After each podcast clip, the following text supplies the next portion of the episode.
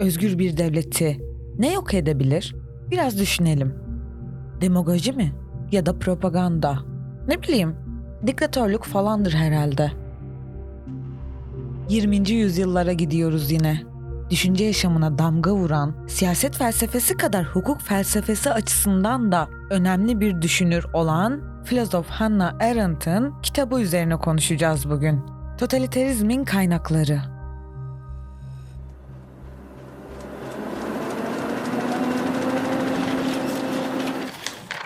عنب بلدي. بودكاست.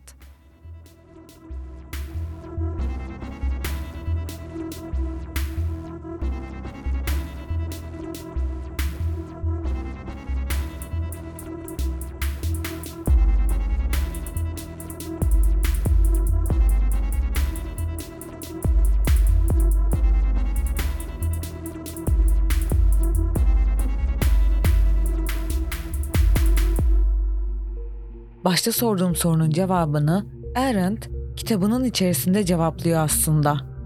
Kitabın en korkunç bölümlerinden biri gelecekteki toplumlara ırkçılığın özgür bir devleti yok edebileceği konusundaki uyarısıdır. Yıl 1951. Arendt en önemli çalışması sayılabilecek Totalitarizmin Kaynakları çalışmasını yayınlıyor. The Origins of Totalitarism. Arendt'a göre insan haklarına klasik yaklaşım eleştiriye tabi tutulmalıydı. Çünkü klasik yaklaşım boş ve soyut aynı zamanda da çatışma anında bir işe yaramayan bir niteliğe sahipti. Arendt'a göre bu kitap ilk başta bakıldığında hatta ikinci kez de bakıldığında korkunç bir zalimliği anlamaya çalışmayı ortaya koyuyor. Başta dediğimiz gibi Arendt bu kitabın bölümlerinden ikinci kısım olan emperyalizmde insan hakları konusuna değindiğini görüyoruz. Burada insan haklarının çelişkili yapısının milli devletlerin çöküşüyle bağlantılı olduğunu söylüyor ve bu söylemle birlikte meşhur talebini dile getiriyor. Haklara sahip olma hakkı.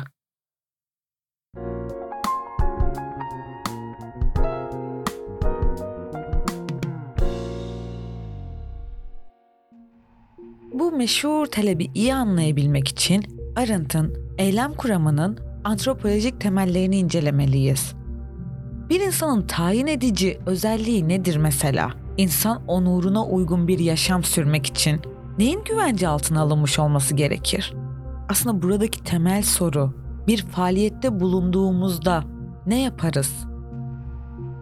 İnsan hakları konusunda esas problem nedir sizce? Arendt bu problemin insan hakları bildirgelerinde yattığını söylüyor. Bu bildirgeleri baştan beri uygulama şansı olmadığını da ekliyor. E sizce de biraz doğru değil mi? Çünkü bildirgelerin gerçekçi bir noktadan hareket etmediğini vurguluyor.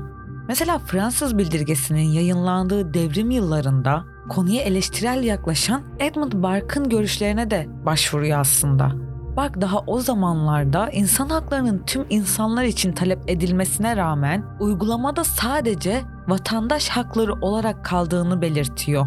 İşte bu şekilde ifade edilen insan hakları zaten hukuken bir arada bulunan mevcut toplum içerisinde yaşayan insanlar için geçerli olduğunu söylüyor. Yani bu toplumun dışındaki insanlar için insan hakları hiçbir şey ifade etmiyor.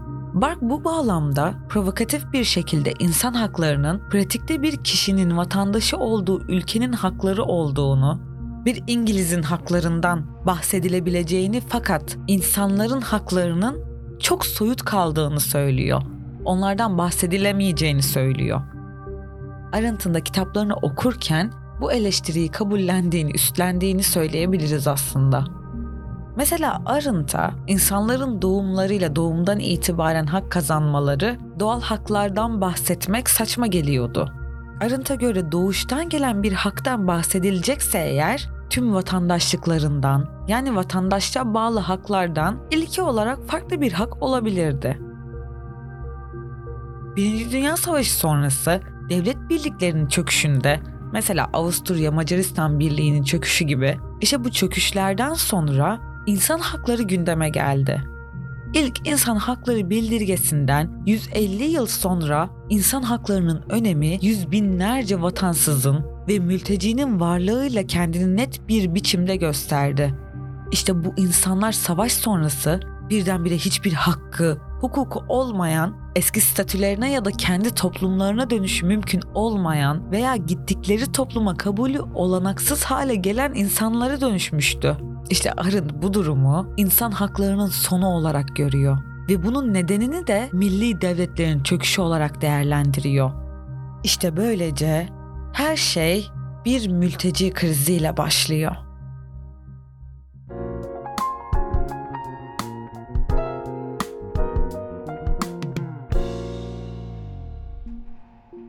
İnsan hakları genellikle zulme uğramış azınlıklar olmak üzere bir devlete sahip olmayan insanların işte onlar da zaten genellikle zulme uğramış azınlıklar oluyor. Hak sahibi olamaz hale geldiğinde uygulanamaz hale gelir. Kendi devletlerini terk etmek zorunda kalanlar mülteciler, vatansızlar. Hiçbir başka topluluk onlara herhangi bir hak garanti etmeye istekli olmazlar.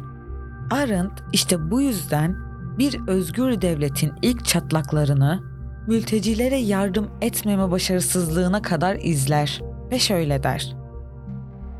Yüz binlerce devletsiz insanın gelişi sonucunda ulus devletlere yapılan ilk büyük zarar insan haklarının simgesi olarak hiçbir zaman uluslararası ilişkilerin alanında yer almamış olan tek hak olan sığınma hakkının kaldırılmasıydı. İşte Arendt insan haklarına yalnızca bir devlete ait olduğunuzda sahip olduğunuzu söylüyor. Haksız mı? Hiç de değil. Birleşmiş Milletler mi? Onlar size yardımcı olmazlar. İnsanlar kendi hükümetlerinden yoksun kaldıklarında ve minimum haklarına geri düşmek zorunda kaldıklarında onları koruyacak hiçbir yetki kalmadı ve hiçbir kurum onları garanti etmeye istekli de değildi, der dünyanın devletsizlere, vatansızlara sunabileceği tek ülke, Arendt'ın yazdığı gibi mülteci kampları. Dünya, siyasi sığınma arayan bireylere yardım etmeye hazırdı. Fakat bütün bir insan grubuna yani kitlesel göçe değil. İşte bu da ev ve siyasi statü kaybı, insanlıktan tamamen sürülmeler anlamına geliyordu. Dünya soyut bir insanlık çıplaklığında hiçbir şey bulamadı. Statünü kaybedersen eğer çıplak kalırsın ve dünyada insanlıktan sürülürsün. Ulus devlet hukuk önünde eşitlik prensibi yıkıldığında var olmaz. Herkes için eşit olmayan yasalar, ulusal devletlerin doğasına tamamen aykırı olan haklar ve ayrıcalıklar haline gelir devletsiz insanları yasal kişiler olarak ele almama ve polis kararnameleri aracılığıyla keyfi yönetimin genişletilmesi ne kadar açık bir şekilde kanıtlanırsa devletlerin tüm vatandaşlarından yasal statüyü almayı ve onları her şeye gücü yeten bir polisle yönetmeyi reddetmeleri o kadar zor olur. Arendt'a göre 1930'larda devlet mültecilerin haklarını ya da sığınmacıların haklarını korumayı bıraktığında insan haklarını hiçbir şekilde uygulamamaya başlar. İşte bu noktada kitabın tam ortasında Arendt'ın tüm zamanların en ürkütücü cümlesi geliyor. Özgür devletlerin yıkılması ırkçılıkla başlar. Her şey bir mülteci kriziyle başlar. Mülteci haklarından konuşurken kitap politik felsefeden çok daha fazla şeyler hissettiriyor insana okudukça. Arendt'in kendisi Alman Yahudi bir mülteciydi mesela. İki parmağının arasında sigara, elini başının üzerine koymuş, yazı yazarken düşüncelere dalmışken onu hayal edebilirsiniz. Bunu nasıl yapabilirim diye düşünüyor ve cevabı açıklamaya çalışıyor. Mesele yaşama hakkı meydan okunduğunda tam bir hak yoksunluğu durumunun yaratılmış olması. İnsan hakları ilan edildi ama siyasi olarak güvence altına alınmadı. İşte bu yüzden geçerliliğini kaybetti. Yüzyıllarca insanlar evsiz, devletsiz, kanunsuz ve istenmeyen olduğunu hissetti ve hissediyor. Çünkü bir devlet bir grup insanı istemediğine karar verdiğinde hiçbir başka devlet onları korumaya istekli olmuyor. Mülteciler sadece çaresizce oradan oraya dolaşanlar olarak görüldükçe insan haklarına sahip insanlar onları daha az görmeye başladılar. Dehumanize etmekle yani insansızlaştırmakla meşgul olduklarını belirtiyor. Şöyle diyor. Hak sahibi olmayan insanların sayısı arttıkça zulmeden hükümetlerin eylemlerine değil, zulme uğrayanların statüsüne daha az dikkat edilmesi o kadar büyük bir baştan çıkarma haline geldi ki. Kaç defa haberlerde niye kaçtıkları hakkında hiçbir şey konuşulmadan mültecilerden bahsedildi? Bir düşünün.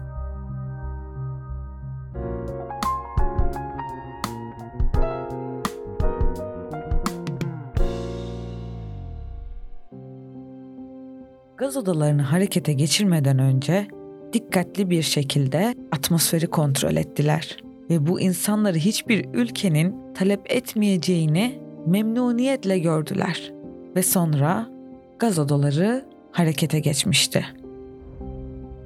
Arın sadece insan hakları için uyarıda bulunmuyor. Irkçılığın ölümcül bir hastalığın tohumu olduğunu söylüyor. Irkçılığın ulusları yok eden, insanlığı yok eden bir gücünün olduğunu dile getiriyor. Arendt, ırkçılığın doğal olmadığını ancak kökleri koparılmış ve dünyada bir yeri olmadığını hisseden insanlara ihtiyaç duyduğunu düşünmüyor. Yahudilere, Araplara, Müslümanlara, göçmenlere veya herhangi bir yabancıya nefret duymak, insanın kendini tamamlamasının bir aracı haline gelebileceğini söylüyor ve daha önce toplumda sahip oldukları öz saygıyı geri kazanabilecekleri hissiyatını vereceğini söylüyor. İşte bu nedenle ırkçılık, ırkçılık yapan insanlara kendini boş yere önemli hissetme hissini sunuyor, hissiyatını sunuyor. Sizi Arendt'ın son bir sözüyle yolculayacağım. Antisemitizm sadece Yahudi nefreti değil, emperyalizm sadece fethetme değil, totaliterizm sadece diktatörlük değil, birbiri ardına biri diğerinden daha vahşi bir şekilde insanlık onurunun yalnızca yeni bir politik ilkedeki bu sefer tüm insanlığı kapsayan bir yasada yeni bir güvenceye ihtiyacı olduğunu gösterdi. Sınır etkisini dinlediniz. Bizi nereden, hangi zaman diliminde dinliyorsanız hepinize günaydın, iyi günler, iyi akşamlar ve iyi geceler diliyorum.